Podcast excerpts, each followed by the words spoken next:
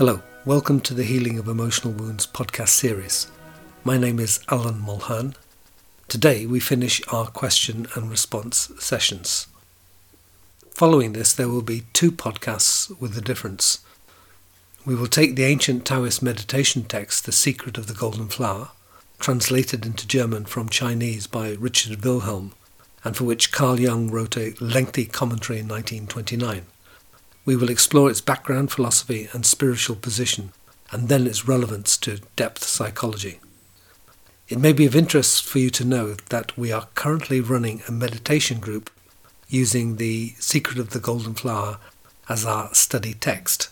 If you wish for more details and you wish to join us, please contact thepilgrimquest at gmail.com or find contact details at www.alanmulhern.com. Now to our remaining questions and my reflections upon them. Are chakras real?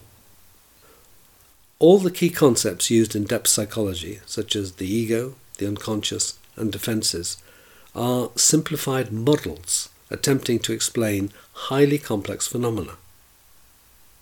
The concept of chakra is similar, but here one can think of it as a symbol. Although chakras are supposedly located in the spinal column, subtle matter, rotating disks of energy, profoundly influencing every aspect of the human being, none of them can be called real in the sense of a leg or an arm. It is better to ask if such concepts are useful. Have they stood the test of time, and do they lead to deeper inquiry? Many ideas coming from the East have been useful for thousands of years. Chakras are described in the Upanishads written over a thousand years before Christ and have a long oral history before then. They are also very suited to a spiritual, psychological, and symbolic view and are very compatible with modern spiritual thinking in the West. The question of chakra reality may be rephrased. Does chakra symbolism help to contact the transformative powers in the psyche? Our next question does psychotherapy necessarily have a spiritual dimension? Most of psychotherapy does not have an explicitly spiritual dimension. Only certain parts of it do so. Even in those schools which embrace a spiritual dimension, not all institutes and groups within them practice it to the same extent. Most clients do not come to a therapist for spiritual matters, but do so for reasons of painful emotional suffering. Nevertheless, a spiritual dimension can provide the vital healing and transformative ingredient required for progress, although in my view this should not be promoted to the client as the only way forward. It should arise organically and naturally in the healing process. Can Christianity be integrated with such healing processes? In its more benevolent aspects, with its emphasis on love, forgiveness, and higher transcendent powers, there are certain elements that can match psychotherapy with a spiritual dimension. Psychotherapy and counselling are now offered in parts of the Catholic Church. The harsher aspects of Christianity, such as insistence on sin and a highly judgmental ethical position, can be an obstacle to psychological exploration. Can all religions be integrated with a spiritually orientated psychotherapy? Insofar as a religious or spiritual system creates a sacred space, be it through contemplation, prayer, meditation, architecture, ceremony, or ritual. Its contribution can be integrated with this type of psychotherapy. The access to the deep psyche and its transformative energies has always been the province of religion and spiritual endeavour, whose practitioners are the historical spiritual specialists However, religious systems of mass acceptance may rapidly convert into ideologies and operate as instruments of control, especially when evangelical or authoritarian, they become a hindrance to a genuine, open, authentic inner journey. Even the moral codes of religious and spiritual movements, historically and socially indispensable though they may be, can be an impediment when imposed upon the living process of the encounter with the deep psyche. The injunction to love one's neighbour may be an obstacle if one actually needs to enter one's darkness and shadow to discover what is really there. The exhortation to surrender the ego may be counterproductive if what is required is that the ego and its platform of support should be reinforced, not weakened. The recommendation to give up one's family and career may be damaging if it leads to psychological breakdown. The suggestion that one should concentrate on helping others is crippling if the subject does not know how to help himself. The moral perspective of the deep psyche is quite different from that of consciously constructed systems, no matter how ethically plausible they are. While the ego is, as a rule, selfish, the deep psyche is self orientated, big S. Clearly seen in dreams, which so often contradict the orientation of consciousness and insist on a greater reality. This inner directing system and intelligence is concerned with the total psyche of which consciousness and its ego subject are only parts. Thus, from the perspective of the self, the moral concern is that the ego is in harmony with the deep psyche, not that it should be in harmony with the egos of others. This may account for the unusual moral perspective and actions of those on a genuine path of spiritual growth. They do not follow normal rules and edicts because they are listening to and following the promptings of the deep psyche. Psychotherapy may differ from traditional religions with respect to a number of issues. Firstly, the shadow, from a psychotherapy perspective, needs to be explored and approached uncritically, not judged and rejected. Secondly, sexuality needs to be brought fully to consciousness, revealing so much of the psyche, such as its deep attachment needs and longings, not treated judgmentally. And thirdly, the question of ethics which for the psychotherapy journey needs to be developed from within and emerged later in the process, rather than in many religions where it is accepted from without and structures the moral position of the subject from the start. Individual growth is a journey of discovery, not the acceptance of externally imposed rules. Are there particular psychological aptitudes or skills favouring the work of psychotherapy and healing. Yes, such skills may be thought of as types of awareness required to progress from basic to advanced work in psychotherapy and spiritual work. The more advanced of these are activated in healing individuation experiences. Together, they form a spectrum of intelligence of working in the inner world. These positive attitudes include capacity for introspection, ability to contact and express deep emotion, as well as accessing their truth.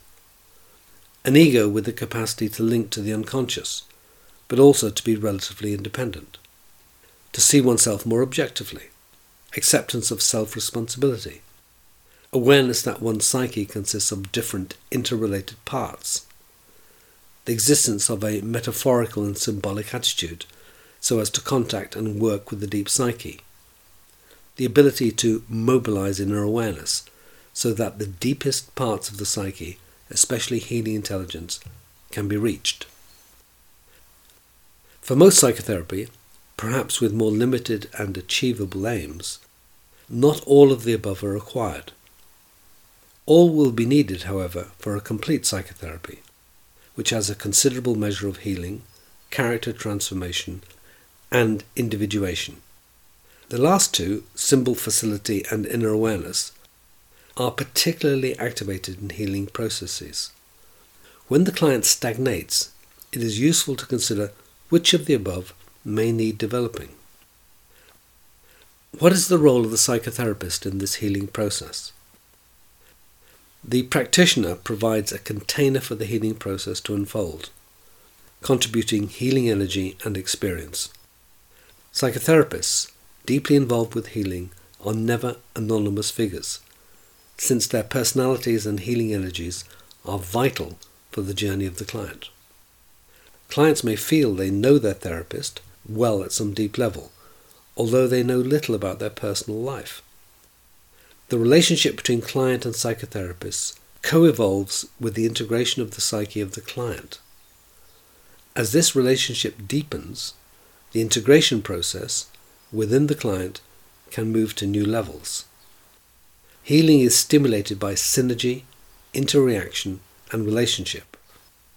More specifically, it is a shared field that is constellated, within which the participants, therapist and client, enact their unique drama. Is psychotherapy necessary for healing in the psyche to take place?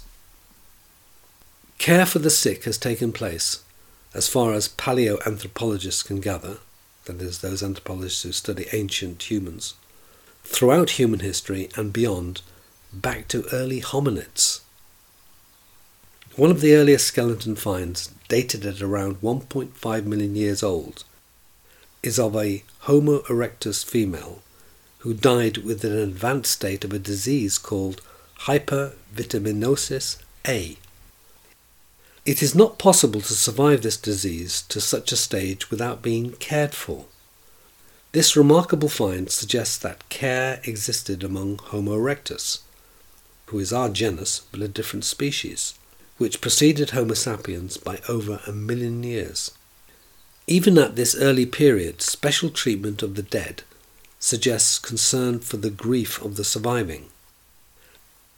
Another example is of a skull of a 10 year old child dated at 530,000 years old, over half a million years ago, which was found to have a debilitating birth defect called craniosynostosis, by which joints fuse in the skull before growth is finished, thus impairing brain development. Again, intensive care must have been provided. The archaeological record indicates that Neanderthals, half a million years ago, showed care of chronically ill individuals. More recently, among Neanderthals and early Homo sapiens, around 100,000 years ago, there are burials of the dead. So it is hypothesized that consciousness of individual mortality had evolved. Later, around 40,000 years ago, precious objects and even flowers were buried with the deceased. In the history of human civilization from the Egyptians onwards, there are advanced burial ceremonies, beliefs in the afterlife and resurrection.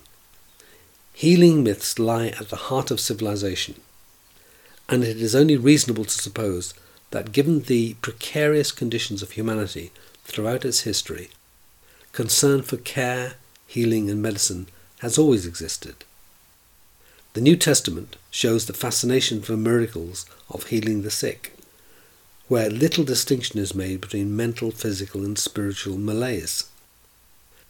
The history of shamanistic practices clearly shows healing that embraced not only physical conditions, but also of emotional and spiritual distress. Psychotherapy is a modern phenomenon. It arose in the late 19th and 20th century out of the spiritual vacuum created by the advance of Enlightenment thinking. It is highly individualized, verbal concentration on mental and emotional conditions, thus breaking from the more holistic traditions of earlier generations. Psychotherapy is a specific historical creation. Its individualized dialogic form and its methods of contacting the unconscious form a particular development for treatment arising in Western civilization at a specific juncture. Healing has taken place for thousands of years without psychotherapy. Other forms of healing will come into being and replace this one, which in the future may seem as antiquated as alchemy. However, the process of individuation and healing is an archetypal journey, and as such, its broad features are shared with initiation, creation, healing myths, and rituals throughout human history. Psychotherapy has a unique contribution to play in this process because of its requirements for extensive character analysis and subsequent integration of the material arising from the unconscious. Can psychotherapy also be a block to this healing process? Rigid psychotherapy, over intellectualized systems, poor training all contribute to inadequacy of provision. Moreover, psychotherapy easily lends itself to mind dominance an insistence to analyze, use models, understand, rationalize, and reduce phenomena, thereby reinforcing a split from the body, its energies and emotions. The very word analysis betrays its orientation psychoanalysis. Psychotherapy may also be restricted by political correctness, conceived of and practiced in a rigid and limited manner. Psychotherapy can block access to the deeper psyche and its potential for transformation. The methods outlined here of imaginal bodywork is only one step in the direction of contact with the healing intelligence of the imaginal body. Many other radical and deep methods exist, including those in other healing disciplines. Is it necessary to adopt a model such as the archetypes of the collective unconscious to achieve healing? Healing and growth in the psyche do not require the acceptance of any particular model of the psyche. However, it is common to adopt one in the early stages for guidance on what can be a difficult and confusing path. Ironically, the ego needs something to hold on to before it can let go. Belonging to a religious group can amount to the same thing. The model provides initial security and meaning but needs substantial modification and change as deeper work is engaged in. Jung outlined a theory of archetypes as underlying determinants of human character and consciousness. The classic pathway of a Jungian psychotherapy is said to progress through an encounter with these archetypes the shadow, the animus anima, and the self in particular. Some therapists of a spiritual persuasion find such ideas illuminating. However, the core requirement, as presented in these podcasts, is simple inner awareness, a letting go of ego consciousness, a process of listening, attunement, and integration. Two of the most important ingredients of this process are firstly, the quality, warmth, commitment, and enthusiasm of practitioners, no matter what their school, and secondly, the courage and dedication of the client. These qualities cannot be modelled. Models and preconceived structures, although indispensable at the macro level to schools of psychotherapy, are not directly helpful to the healing and individuation journey at the micro level of psychotherapy. They are only indirectly helpful to the practitioner and can be a positive hindrance to the client. Every individual's pathway is unique. Models are conscious formulations of the rational mind.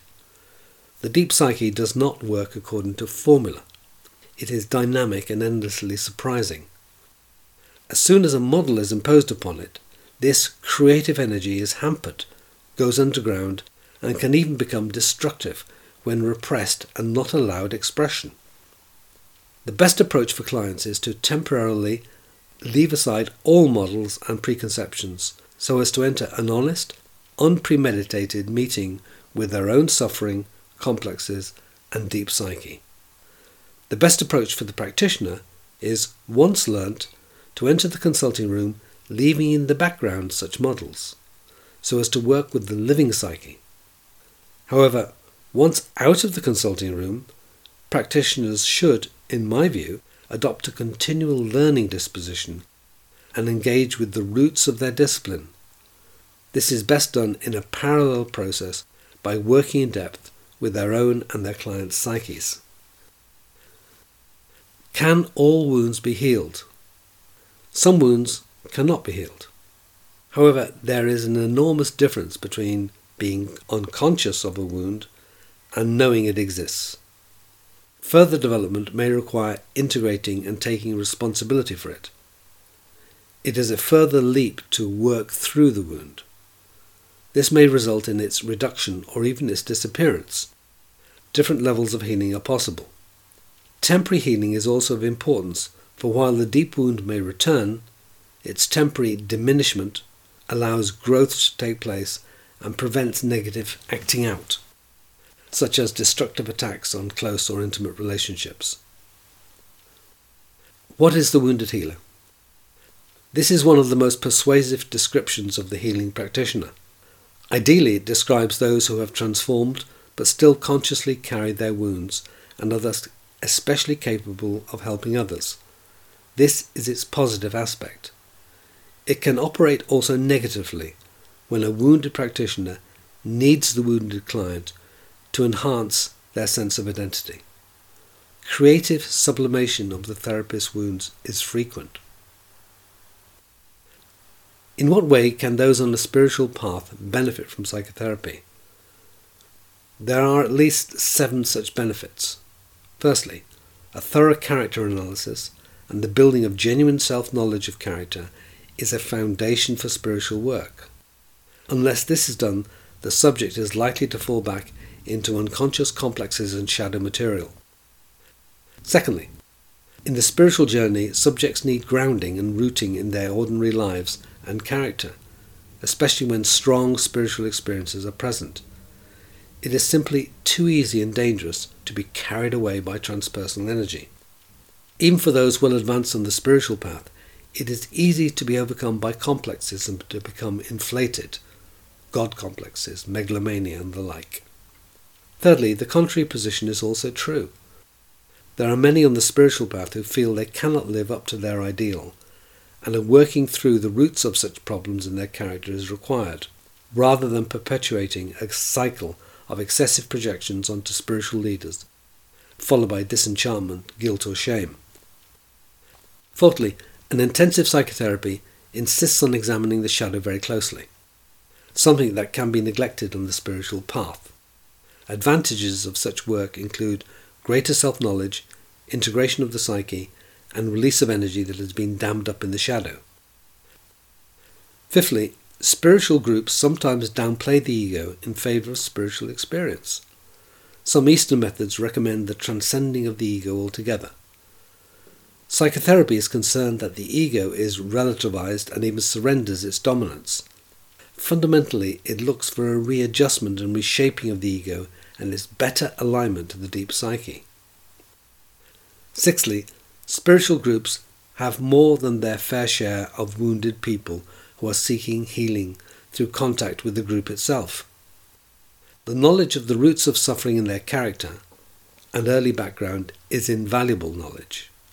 They are seeking healing in the first place owing to wounds in their psyche. In more serious cases of borderline and psychotic conditions, an elementary knowledge of psychiatry and diagnosis is essential, since not recognizing the psychological roots of emotional disturbance and breakdown may be full of risk. Recommending that fragile people continue with ego dismantling practices in the name of supposed spiritual advancement is ill advised to say the least. When this is compounded by unrecognized psychological problems of spiritual leaders, the consequences can be dangerous and sometimes fatal.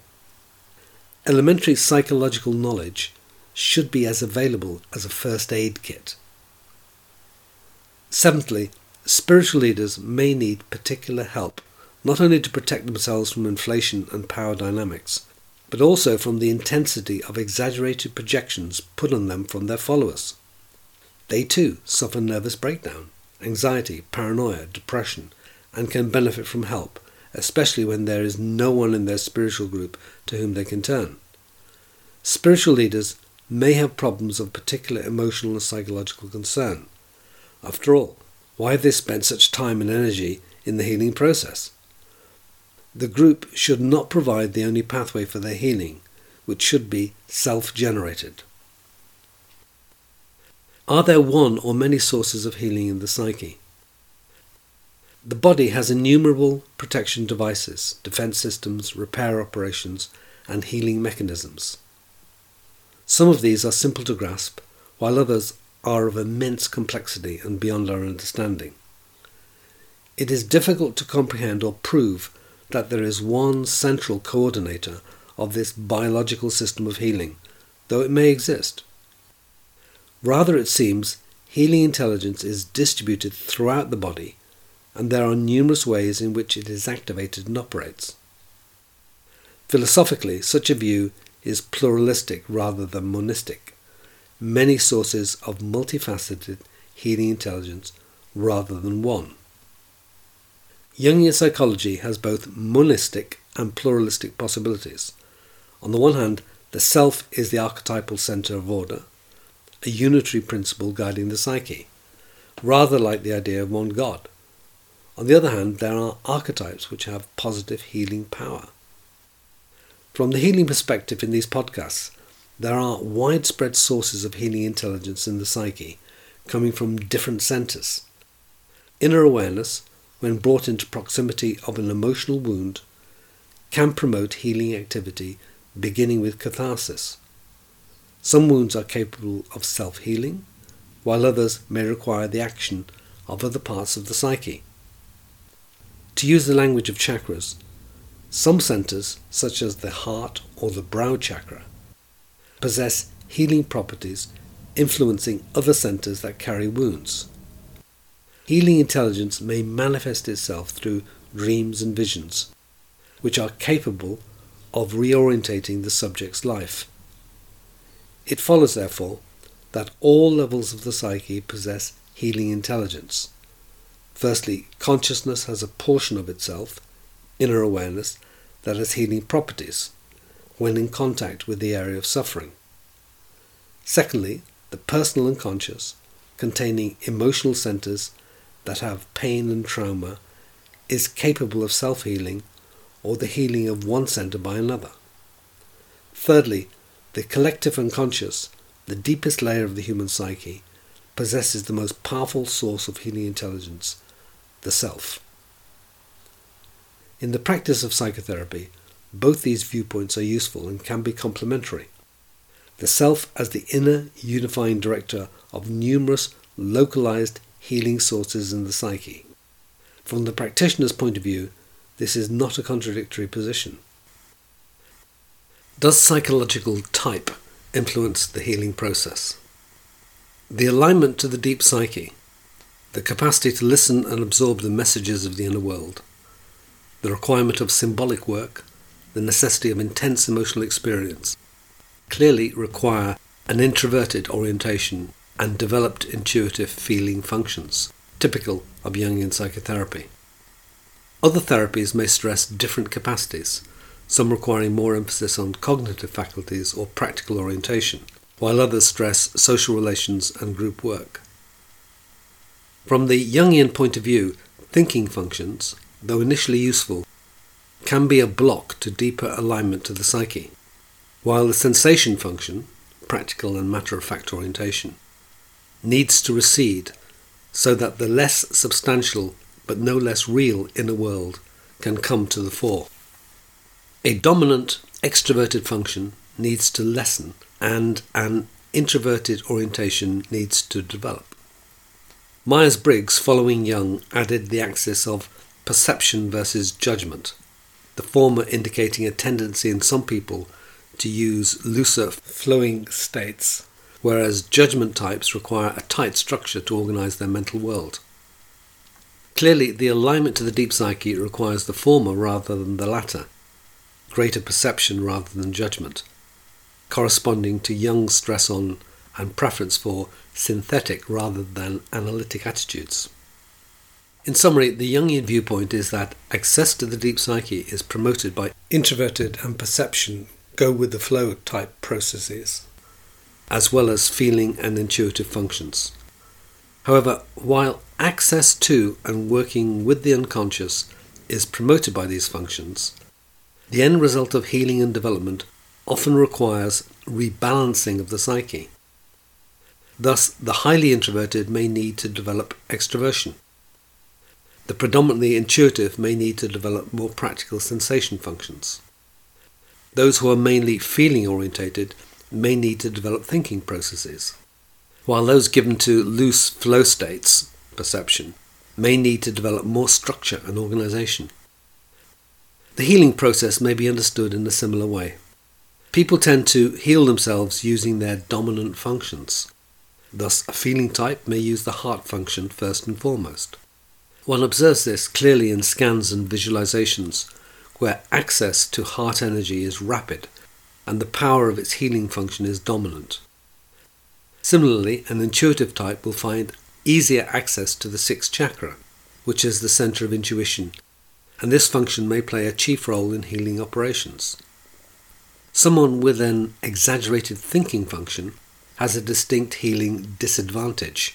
While lighter wounds may heal by themselves, deeper wounds will tend to be repressed. Such a person will need to develop the feeling or intuitive function in order to work more closely with the healing capacity of the inner world. If this proves impossible, then the style of therapy might shift from emphasizing the inner world to focusing on the relationship of the subject with their family, friends, work, and so on as the vehicle to promote rebalancing change. In the case of those with dominant feeling functions, using the heart chakra, such people may have a paradoxical disadvantage with regard to deep wounds. Their feeling functions and heart chakra may be so damaged that natural reparative capacities are compromised and not functioning properly. Scans and inner work can portray it as a wasteland, a dead place, and here one is warned of a depletion of healing energy in the heart, which happens to be their chief healing function. In such a case, knowledge of the inner world and its dynamics can help, since by switching the emphasis to the sixth chakra, that is the brow, and developing the intuitive function, this powerful center can heal wounds in other parts of the deep psyche, including the heart. How is healing connected with individuation and wholeness? As opposed to more specific or localized healing, the individuation process posits a healing of the psyche as a whole. Here, many areas of the personality are involved. Some character components are challenged and recede, while others are encouraged and come to the fore. The role of the ego is modified as the information, feelings, and energy of the deeper psyche are allowed to express themselves. Higher transcendent forces in the deep psyche may be freed and become operative, promoting great change and reform. In particular, the acknowledgement of the existence of some other centre outside of the ego, pressing for change, reform, and development, is central. In other words, a number of components of the psyche which were previously underused or neglected become operative and integrated. Greater wholeness is achieved. The word to heal in Old English, healen, means to make whole, to restore to health, hal. Thus the words wholeness and health reveal their common etymological root. While wholeness necessarily implies a greater integration of different components of the psyche, the healing of the individuation process is an expression of the integration and intelligence in the psyche as a whole. The psyche is not simply an amalgamation of bolted on separate components. Its whole functioning is an integrated intelligence. The greater the alignment and integration of consciousness with this totality, the more advanced is the healing and individuation process. And final question what has love and death got to do with it? Love is the supreme positive force of the human psyche and is the essence of the healing process. No love, no healing. A great deal of clients' talk in psychotherapy concerns their relationship and damage to the love essential to their well being. Psychotherapy with a spiritual dimension focuses on how this love can be found in the inner world, independent of having to experience it in the outer, a form of love within the self. The natural course is to love another, of which the love between child and mother and that of lover with lover have always been considered supreme exemplars. This is a type of mirroring in which one's truth and essence is discovered, reflected back to oneself through the eyes of the beloved, and one's uniqueness experienced. One becomes alive. This eternal moment is captured in Winnicott's inimitable description of the child who looks up into the eyes of his mother and sees himself in their loving reflection, himself in her. She too looks into his eyes and sees the reflection of herself, her in him. This loving interpenetration is a symbiosis, a mutual interpenetration, a sharing of essence, a dual unity. One's own individuality and separateness is temporarily annihilated in this ecstatic shattering of the ego. Beauty is its reality. Such love is an unconscious climactic for those fortunate enough to experience it. It happens without effort However, so much of existence is lived in its shadow. The wake up call for love is death. For what is the essential one can take into the night of death? Love is the only force one can take. Almost all who are about to die instinctually gather the love around them as a garment that can protect them. It is the only essential meaning at the end of life. No amount of fame or fortune can withstand this terrible reality. Only love and the knowledge that comes through love can do this. For those who do not have the good fortune of having loving others surround them in their death, then there are two other possibilities. Firstly, the accumulated experience of love within oneself, the memories of those one has loved and been loved by, and secondly, to be in touch with the source of this love in oneself, to know the experience of loving oneself the beauty of being alive, and this life one has lived. The latter, though esoteric, is a possibility. It is, of course, better to realize this long before one dies. On the one hand, to open the heart and practice love, and on the other, to activate integrative healing intelligence throughout the psyche to experience healing and wholeness. That concludes our questions and reflections. I hope you can join me next week when we explore the fascinating ancient Taoist text, The Secret of the Golden Flower.